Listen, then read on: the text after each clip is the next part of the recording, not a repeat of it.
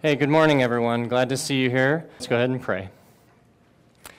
God, thank you so much for this offering this morning of this church building, of, uh, of the message that we're going to receive. That you've ordained this time for us to be able to worship you in spirit and in truth here together as the body of Christ, representing what it means to be united what it means to come together in love and fall before you and uh, just absorb some of your life through your word. We just pray that you're in this message that Nick's about to bring, uh, that he lets the truth of your holiness, your grace, and your mercy flow through that and whatever he presents. We know that you have brought us together this morning in this way to hear this word this morning, and we know that in each of us it may impact us a different way, but we know that your power uh, to influence us through that is, is here, is true, and um, we just pray that we are prepared in our hearts and our minds, our spirits, for what you're about to offer us this morning. And pray this in Jesus' name. Amen. Thanks, Brian. Hey, guys. How are y'all today? Good, good. I am so glad that you guys are here. So thanks for coming. We are, if you've been doing this with us, we have been going through this series of places, people, things that have happened in the Bible, real things, real places, really happened at a real point in time. And today we go after the Roman Empire. That's, um, that's a treat, I think. It is what a cool deal. Rome was huge. They, they started conquering the world as they saw it. They have a cool map over here. You can see this map of the Roman Empire. We've got northern Africa, the Arabian Peninsula, going up around all the way over to Europe. And so it's this huge empire um, that all started in that little peninsula that looks like a boot. I learned that in first grade. Uh, Italy is that peninsula with the boots. Anybody that doesn't know that, that's that's Italy. And uh, and I wasn't sure if it was Florida or Mexico or Italy for the longest time. Yeah, but I I just learned that. I just remembered it. But but Rome is right there in the middle of that peninsula, and it spread out and went all over what they considered the modern world. They were they were conquerors. They had a big, mighty army. They were builders. They, bit, they built aqueducts. They built arenas. Big, uh, you guys are familiar with the Colosseum. They, they built that. Um, they were able to carry water for thousands of miles through their, their aqueducts that they built. And they were able to sustain a lot of people in one little place. They were very big on, on entertainment. The Romans were. They had, they had uh, they, it's where we got a lot of the theater, a lot of the Shakespeare type stuff. Um, and not that they necessarily invented it, but they did pursue it and develop it. And they're also famous for the gladiator games, which was a little bit more brutal than, than we would like to, to imagine, but where people would go in and fight to the death. And the upper class, they thought this was great. It was amusing to them. Um, so it kind of shows you a little bit of the, the ugly side of Rome, if you will. It, they, were, they were conquerors. They went over and they, they took this land. They, they thought they were a superior um, country, a superior people. And so they actually thought they were doing, uh, the historians, a historian recorded, they thought they were doing everyone a favor by conquering them and, and bringing the Roman way to them.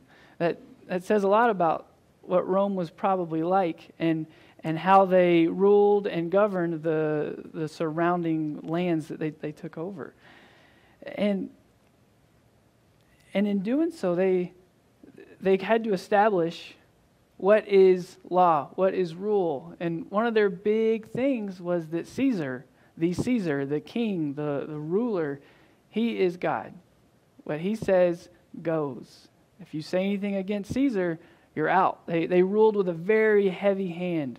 In fact, most of them were slaves. 90% or so was the, was the number that I remember hearing. I didn't check that for sure, but a majority of the people living in Rome, especially, and uh, were slaves. And they, it, their cruelty and punishments and crucifixions and torture was, was well known. Many of their inhabitants obeyed Roman rule because the alternative was often too horrible to consider. Now, you, might notice from the map that there are a lot of, of uh, cities, countries, continents, towns with names similar to Bible stories Ephesus, Ephesians, Corinth, Corinthians, Thessalonica, Thessalonica Philippi, Colossae, um, all places where we got biblical, um, we get some really neat books and letters Paul wrote to these people.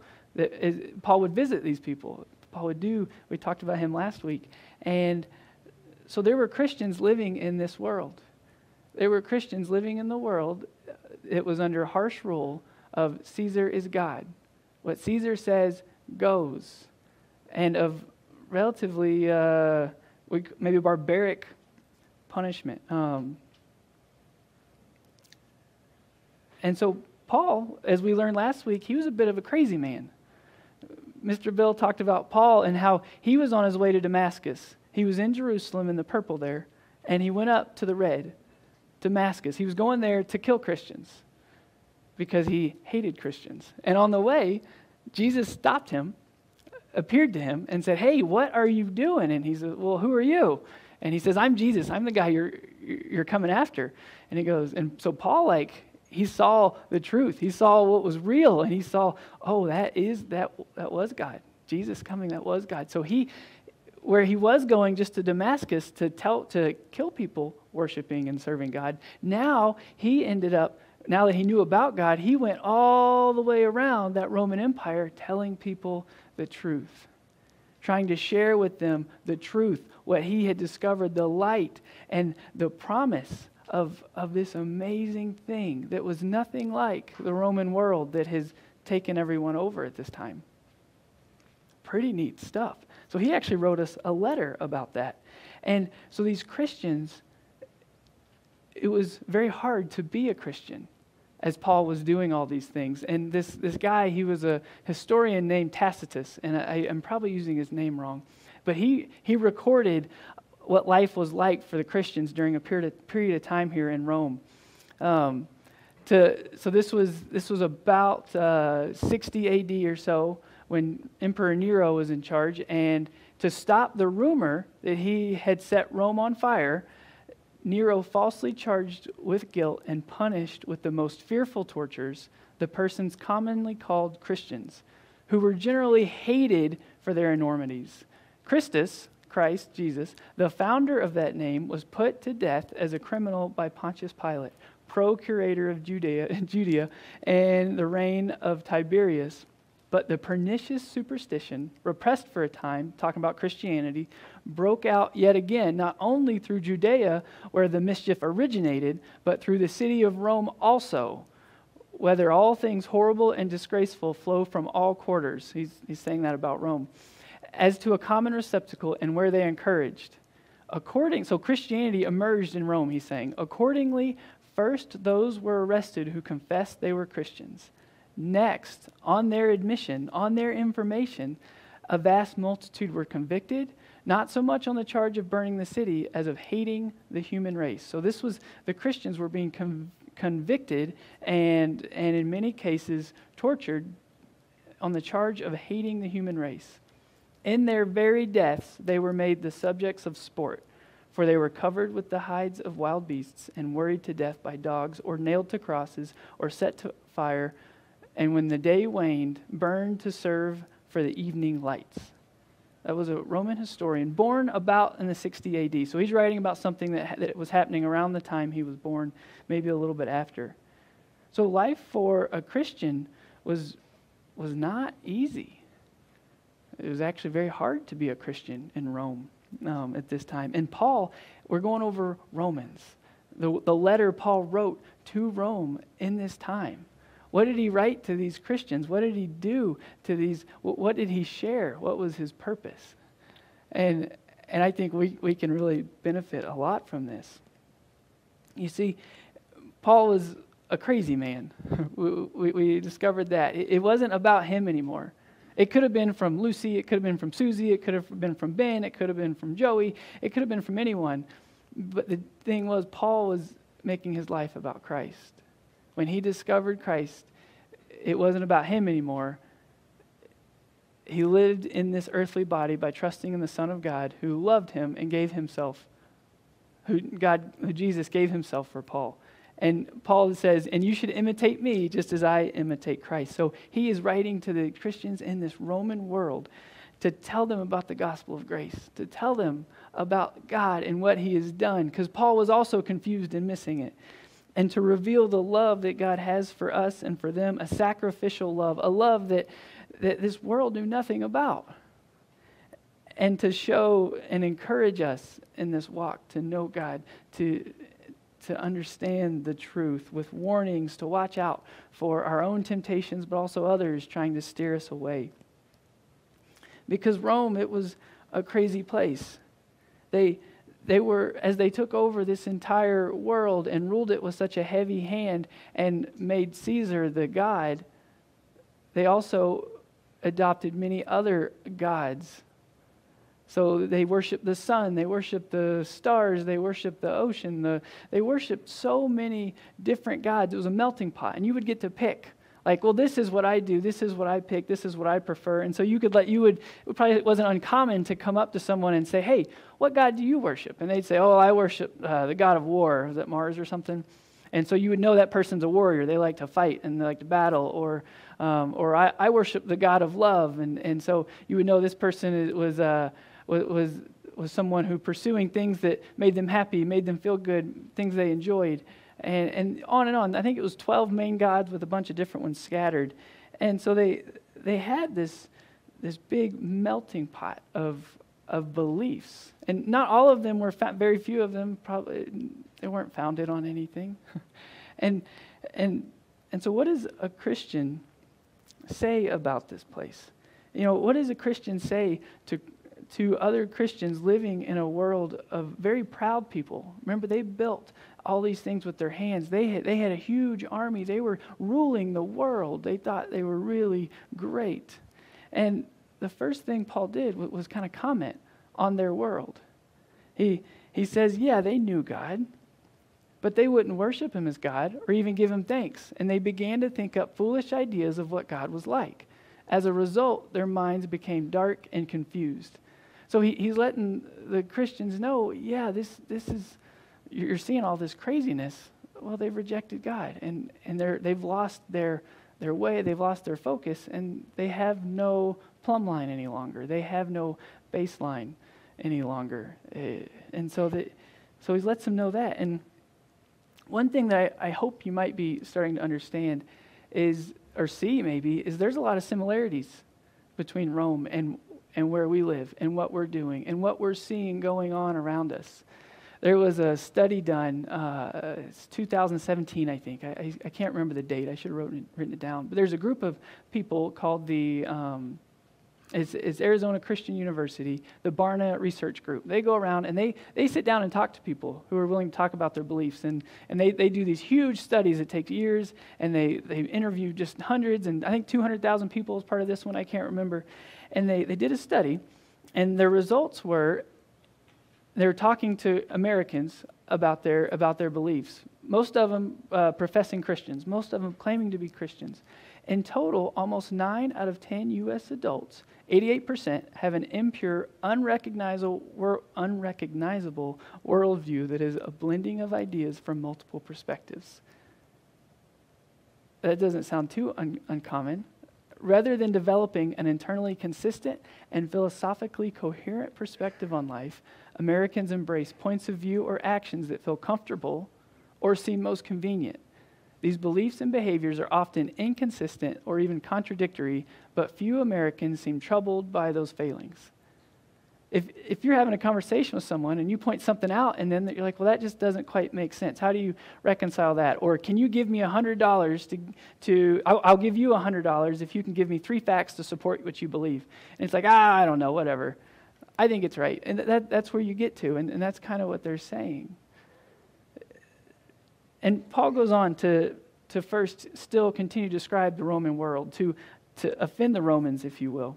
Um, but he's doing it out of love, and we'll see that soon.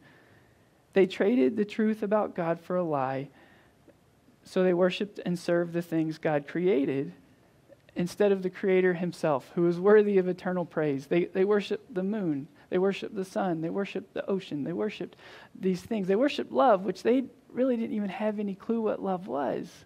That's funny. Not funny, that's ironic. And that's why God abandoned them to their shameful desires. They lost their focus, they lost their plumb line. A plumb line, by the way, is something you would use to say, Am I straight? You would run a, a, straight line across a concrete floor, for example, and you would know as you're putting tile in, Am I straight staying along that line? And, and they lost their plumb line. They, they rejected God. They were worshiping sun, moon, stars, fake gods that could do nothing for guiding their lives. And so God abandoned them to their shameful desires. And it goes on to talk about just, for one, the sexual immorality that came from it. And since they thought it foolish to acknowledge God, he abandoned them to their foolish thinking. Let them do things that should never be done. Their lives became full of every kind of wickedness, sin, greed, hate, envy, murder, quarreling, deception, malicious behavior, and gossip. They are backstabbers, haters of God, insolent, proud, and boastful. They invent new ways of sinning and they disobey their parents. So, uh, so a lot of my a lot of my kids are in the back over there. They're not my kids. They're kids that I get to hang out with every Sunday and Tuesdays and some Thursdays, uh, or whenever they just show up, uh, which is never enough. Just kidding. It's too much. Um, but uh, you guys think of and other other people in the school system. All you guys in the world at all. You see this and you're like, wow, you know, this fits. This fits. So Paul wrote this letter to the Romans. He's writing this letter to us also. However, we are not being persecuted like the Roman Christians were. So our excuses and our fears are perhaps different, which is really quite neat. And, and Paul is sharing this not in a domineering, trying to dominate you way. He's sharing this as someone who, who was in this boat, who was in this seat of, of missing the truth and pursuing something very hard and very aggressively that wasn't God. And then God said, Hey, that's not me. And Paul listened, he responded. and, and now Paul knows this joy. He knows this peace. He knows this power. Not power to go and knock the Romans' heads off, but this power that is beyond anything he has ever seen or heard or understood. And he wants to share that with other people. He wants to share this love he doesn't want other he doesn't want everyone to continue on this path that leads to destruction. So he is ready and willing to say some really hard stuff to these people, to the Romans, and, and also some encouraging stuff to the Roman Christians and to the Christians everywhere. Because we want to work together with you. This is what he said. So you will be full of joy for it is by your faith that you stand firm, not by your power, by your faith. This is neat. So here we go. this is Paul's letter to the Romans. This is exciting. The, the first thing he does is he explains the gospel. He explains the good news. You know, even though life seems a little funny and rough, there is good news. There's great news.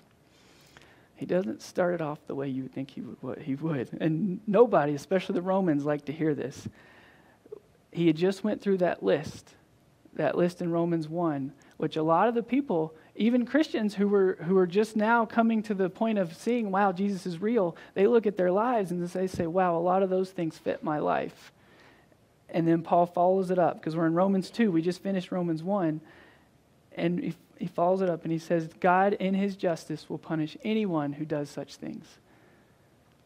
And, and a lot of people might think, a lot of the Romans probably thought, well, look how great we are. Look at everything we're done. We've done. God's not hasn't punished us. God's not everything we're doing is great. Look at all this affirmation I have that what I'm doing is right and good and awesome. Look at all the money I have. Look at this big building I built. Uh, you you make the you, you can fill in the list. But he's saying, but but no, not yet. Because God loves you. Don't you see how wonderfully kind, tolerant, and patient God is with you? Does this mean nothing to you? That's what he says. Can't you see that his kindness is intended to turn you from your sin? For a day of anger is coming when God's righteous judgment will be revealed. That's, that's how he starts. he crushes us. But and so a lot of us will want to check out now. A lot of them wanted to check out then. It's like, well, this is what I've been doing my whole life. This is the way I am. This is just it. I might as well give up and go. And, and he says, no, not yet. we still have a chance because no one can be made right with God by the things they've done. Nobody can earn heaven. It is simply something God has done. The law and the rules, they show us, God's standard shows us how far we are from that standard. God's, God's love, the Ten Commandments, it's not meant as something that we, uh, okay, that's what we do to earn heaven. No, it shows us how much we need God. And we, and we can we know that we don't necessarily need the ten commandments to know that we see the negative ugly stuff in the world around us in our hearts as as we go forward doing it our way it says but you and me i we still have a chance because we are made right with god by placing our faith in jesus christ and this is true for everyone who believes no matter who we are for we have all sinned we've all screwed up we all fall short of this glorious standard, yet God, in His grace, freely makes us right in His sight. He did this through Christ Jesus when He freed us from the penalty for our sins. When He sent Jesus, God on the ground, as Caden would, would, would quote it, He sent God on the ground to live here, to show us, to teach us, to tell us, to perform miracles, and then to die for us so that we could be made right and freed from our sin. So it's not too late. We know the sin, we know the lie, the things that it does to us. And, and he says, don't let it control the way you live. You don't, don't give in to those sinful desires because Jesus has, has brought us and made us free from those consequences. So he's talking to these, to the, these Christians who are who say, okay, let's do this, and, and struggling with what about this life I've lived before? What about these things I've done before? It's not too late. You can be free don't you realize that you became a slave of whatever you chose to obey? You can be a slave to sin, which leads to death, or you can choose to obey God, which leads to righteous living. You are free from the slavery of sin. You, you think about, like, well, I'm not a slave to anything. And, and if you think about being controlled by some of your bad habits, some of your preferences, some of your desires. Somebody can push a certain button and you are going to fly. You're going to, maybe not all of us, some of us. Uh, I, there are certain things, triggers, that, that I would have that if somebody did something just right, I would get so mad on the inside. And that starts to control us as we start to lash out in our anger or our ambition our I want to get this, I want to do this. So we will adjust our lives. We will live our lives to, to achieve what we want to achieve. We're slaves to that goal. Whether it's money, security, cars, we are driven by these things, by our nature. And we're so wrapped up in ourselves and our stuff and the things we're trying to do that we forget about God. So we're not really obligated to obey God when we're rejecting God. We have we're putting no emphasis on following God. But now, talking to the Christians, now that you want to pursue God, now you're no longer obligated to follow your sinful desires. You're, and now you're free from that power of sin and have become slaves of God. They, they, they could understand this because remember, a lot of the Roman world was slaves. They understood what he was saying of, of living your life a little differently.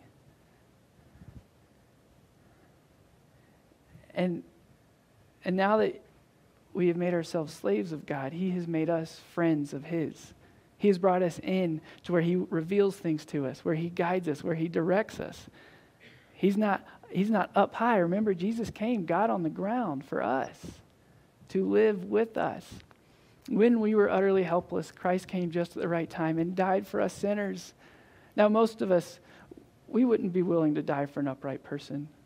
But he died for us while we were, were absolutely just helpless and unable to, to, to do anything close to this that, that is worthy of, of God's awesome deal. Because it's not the same as this world. So, since we've been made right in God's sight by the blood of Christ, He will certainly save us from God's condemnation. Since our friendship with God was restored by the death of his son while we were still his enemies, we will certainly be saved through the life of his son. So now we can rejoice in our wonderful new relationship because our Lord Jesus Christ has made us friends of God. Isn't that cool? That, that love that Jesus showed us, that self sacrificial love, that's, that's real love that we know so little about. This is one of my, I could, I, we will waste two, uh, not waste, we will spend two hours in a group session talking about love with, with some of the kids, and, and it's so hard to comprehend this self sacrificial love. Because it'll make we could sacrifice our donut and make ourselves feel good. Look i sacrificed my donut for that kid and yeah that was really cool of me. That's not self-sacrificial love. It is really a hard thing for us to understand and how it's just a gift. And it was so hard for the romans to understand this and so we, we could start to get a little overzealous now in this situation because we don't quite get how it's just a gift if if you give your kids a gift what do they do? Do they say, Oh, thank you so much. I'm going to go be really good so I can earn this gift? Whose kids have said that? I want to know. All right, good. Good. I just want to make sure. Because um, because I want to know what you're doing. Um, anyway, kids know how to receive a gift.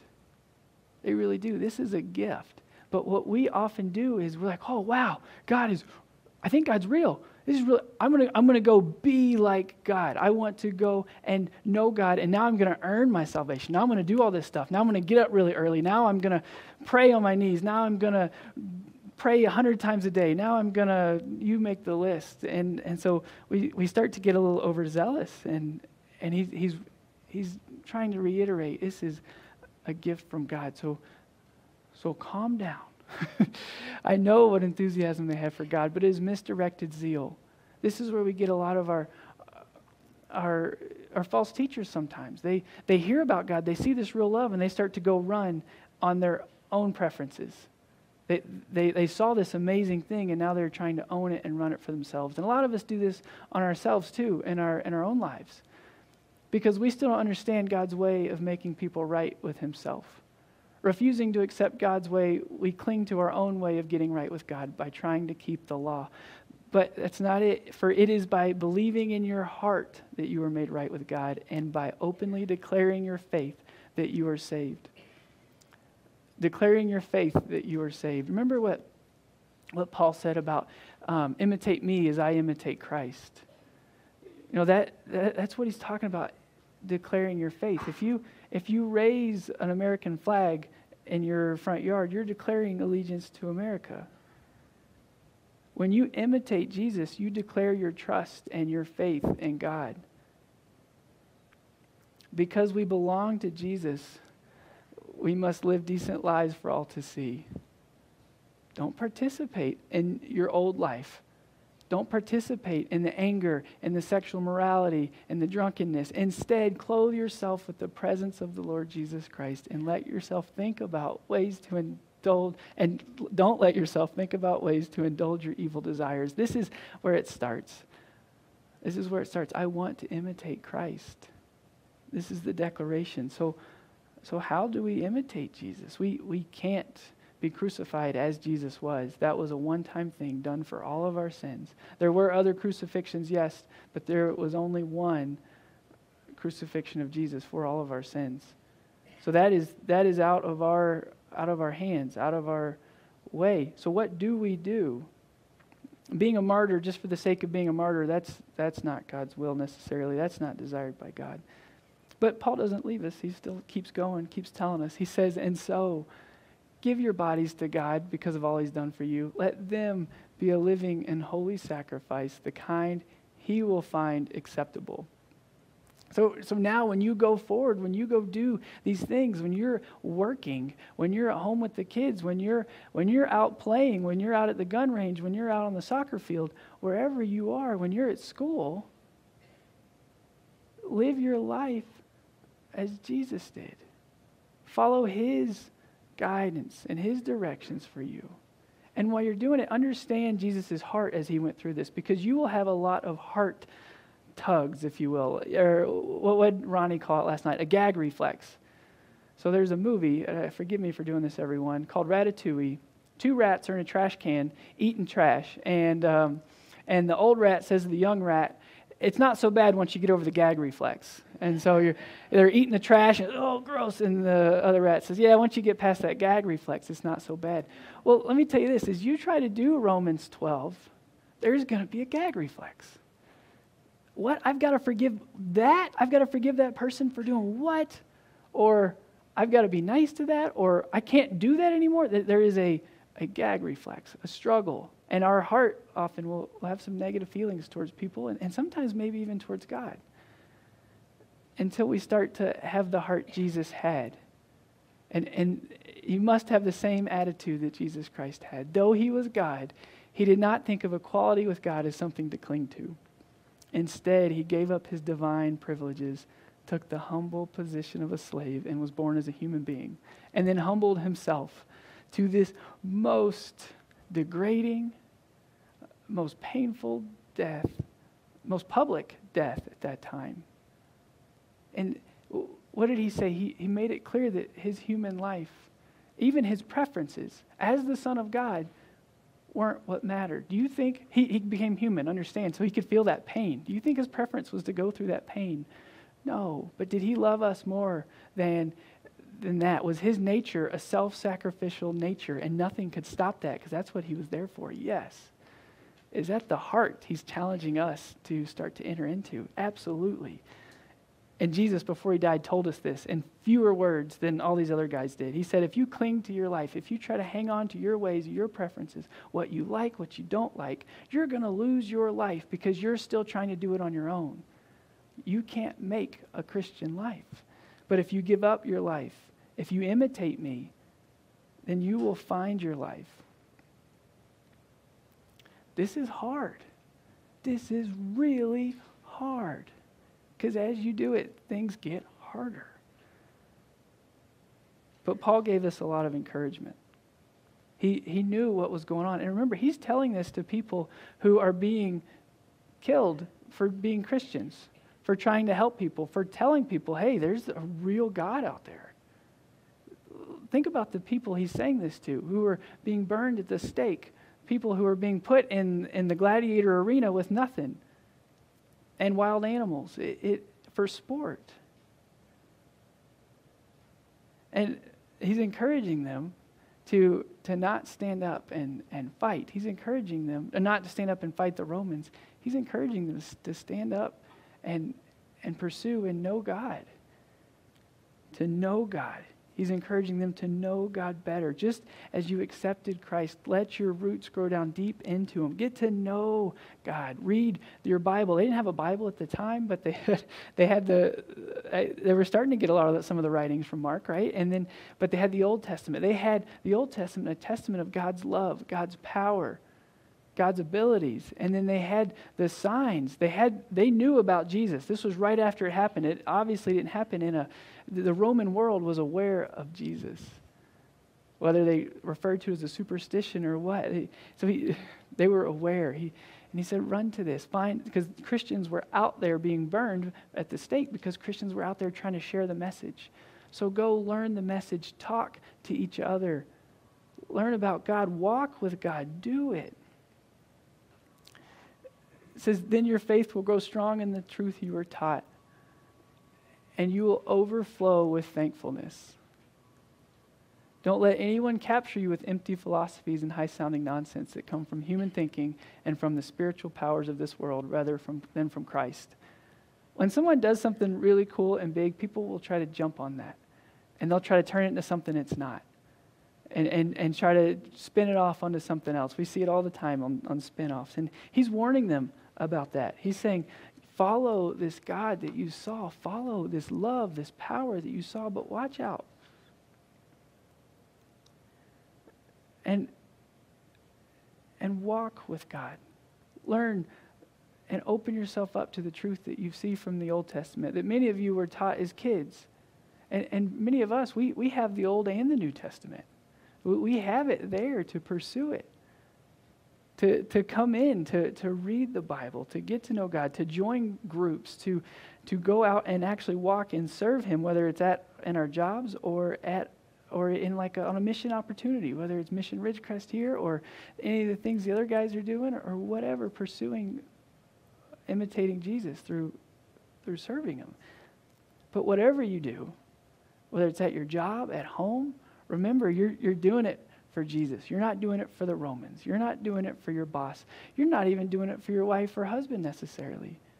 You're doing it for God because He's put you there at this time, in this place. In, in all of the history of the world, He has put you in this place at this time. It's not an accident. So, what you're doing is, is working for Him. Work willingly at it with this attitude and this love and this joy and this gentleness that He's shown you. So clothe yourselves with this tenderhearted mercy, this kindness, this humility, gentleness, and patience. So as you're going on at work, dealing with very hard, very difficult people at home, um, well, I can only speak for my wife. She deals with a, a one very difficult person. He's the biggest kid you've ever met. Somebody laughed because you know I'm talking about me. So, um, but go forward with patience and gentleness and if somebody's telling you to do something ridiculous, okay, do it with love. You're not doing it for them. You're doing it. God knew this was coming, and He's put you there for a reason. So do it with tenderhearted mercy, kindness, humility, gentleness, and patience. And make allowance for each other's faults and forgive anyone who offends you. Forgive that person. There's a gag reflex for you. Think about someone that you don't want to forgive and you really struggle with it. That, that's where we get to die. Where, where Jesus says, um, if you're trying to hang on to your life, you will lose it. This is where we get to die, where he's talking about um, being forgiving and gentle and humble and and forgiving each other. This is where we pick God's way over our way. This is where we imitate and declare our faith in God. Because we will be a doormat. He knows that. And, and we're, he also tells us, be ready for a struggle. And I'll remind you again, the Roman world, he's telling this too, is has it a lot harder than we do. And Jesus, before he got there, he says, Look, I'm sending you out. I'm sending you out as sheep among wolves. You're going to be exposed. You're going to be a doormat. It's not going to be easy. You know, it's really just, it's going to be hard. So be smart. Be aware. Know the truth. Know me. Not me, but know God. Know what the Bible says. Know what God says. And and yeah, you're going to be handed over to courts and flogged with whips in the synagogues. You'll stand trial before governors and kings because you are my followers, because you are a Christian. But this will be your opportunity to tell the rulers and unbelievers about me. So when people know you're a Christian, you're a target. If you say, I'm not going to do this, or I am doing this, or, um, or, or whatever, because you're a Christian, you will be a target. And people will come after you and try to poke holes in it because your faith bothers them. And it, that is just so, but that is your opportunity to show them something different. I, I, like to share this one time at work when I was getting yelled at because um, something happened and, and, uh, and I was blamed for it. And, and I, I, he was yelling at me really good. And uh, I really like this guy too, which is why I can share it. And, um, and I, I, had my, I was hearing all of his arguments and I had my list ready to come back at him. Like, well, no, that was, well, that was you. You did that. And then, well, had you done this like you were supposed to this? And then, so I had my list of my nonsense and he got done and I was about to, and I, oh, I said, I'm sorry. You're right. I really like that. And, and I've gotten to share my faith with this guy several times. So they see something different. It's an opportunity when you get persecuted or when you get called out or poked at. And he's warning you it's going to happen. So be ready so that you can declare your faith by imitating me. And, and he also says this comes with help because we are in a very uncertain world, a very uncomfortable world sometimes. Because Christians in the world are, are, it's different. We live in a Roman world. And he goes on for our comfort. We are confident that as you share in our sufferings, you will also share in the comfort God gives us. So as you as you are going and doing this, he is confident that you will also know and start to see this comfort, this power that God has brought. And we can rejoice when it gets hard. We can rejoice when we start to struggle with what's going on because this develops endurance and that develops strength of character and that strengthens our confident hope of salvation. You know, personally, my faith has grown every step of the way as I start to trust God in a new area of my life. You know, my, my faith in, I used to be a skydiver for several years, several, eight, I don't know, 4,000 or so jumps. I jump 200, 300, 400, I started to have some faith in my parachute. And, and that, oh, it'll probably work. As I started to trust God in the little things and imitate Christ, my faith grew. So now when things get hard, we can actually be excited because we know we are going to know God better as a result of it if we are imitating Christ. If we try to take it and make it on our own, we will know God less, our faith will, will get worse, and then we will start putting our faith in humans and things.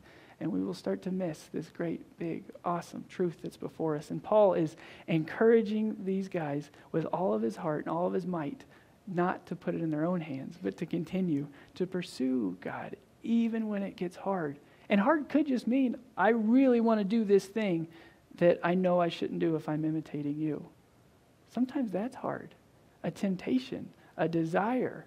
And, and as we continue on to those things, He will change our hearts and just fill our lives with His love. Because as you pursue Jesus, as you pursue imitating God, your life is going to get harder because we're naturally not like God. He created us really awesome and really neat, but nothing is close to His great, amazing power. He created us to need Him. And when we are walking with Him and trusting in God and, and imitating Christ, He will fill us with power that brings so much love, so much joy, so much peace, so much self control that, um, wow, but without God, we are we're just missing him. And we can't handle that difficulty that we would see as we start to pursue God. There will be pain and, and there will be a lot of strain associated with doing it. He knows that. He knows what they're going through. He knows they're watching their friends be tortured. And and for us, he here and now, he knows that we are struggling with how to to play this out if we desire to. And he knows that many of us are tempted and currently taking and picking and choosing. And he says, Don't do that. You're going to miss it. You're going to miss it completely if you do that. Because everything Jesus said did not suggest a melting pot of, of beliefs.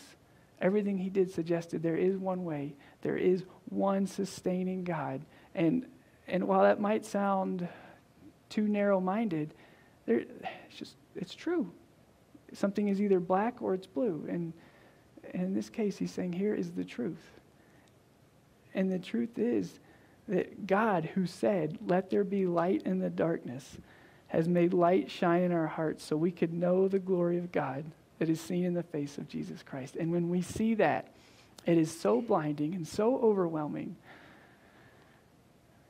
what else would we do but try to imitate Christ and give him our lives? That is, why wouldn't we do that? Jack has got this figured out. He will struggle and struggle with something, and if I come stand next to him, he'll look up at me, he'll hand me whatever he's doing and say, I need your help. And he's like, Yeah. And so when we look to this God who created us, when we give it up and submit it to Him, not with the, this, this, and this, because that's not giving it up to Him. He will make this light shine in our hearts so we can know the glory. We can know this real awesome deal. That's just fun. That is his letter to the Romans. That is his letter. And I encourage you all to, to read it because the, the words in the Bible are way better than, than a lot of the ones I said. But anyway, but that is the letter he wrote to the Romans and the Christians in the Roman Empire who were uncertain, who were struggling, who were like, well, these guys are doing it this way, these guys are doing it this way, these guys are doing it this way. He explained the gospel. He explained our need for God and on our own and what our sin and the results of our sin are. And then he explained the, the truth of it's just God who did it for us. And us following, imitating Christ with our lives is us believing and declaring that He is God. And with that comes a joy, a happiness, a peace that the world will try to crush. But do not worry, because God is uncrushable. Cool stuff. Yeah. Thanks, guys. Let's, let's pray. Heavenly, perfect, awesome, only God, thank you so much for bringing some of your light here today with your word, with your love, with your joy. Things that we, we aren't capable of, of truly harnessing on our own. But thank you that you bring it to us anyways, in your kindness, in your love, in your desire to reach out and, and take care of your creation. May we all see that and run with the desire to, to know you, to love you, and to imitate you with our lives. Thank you so, so much. Amen.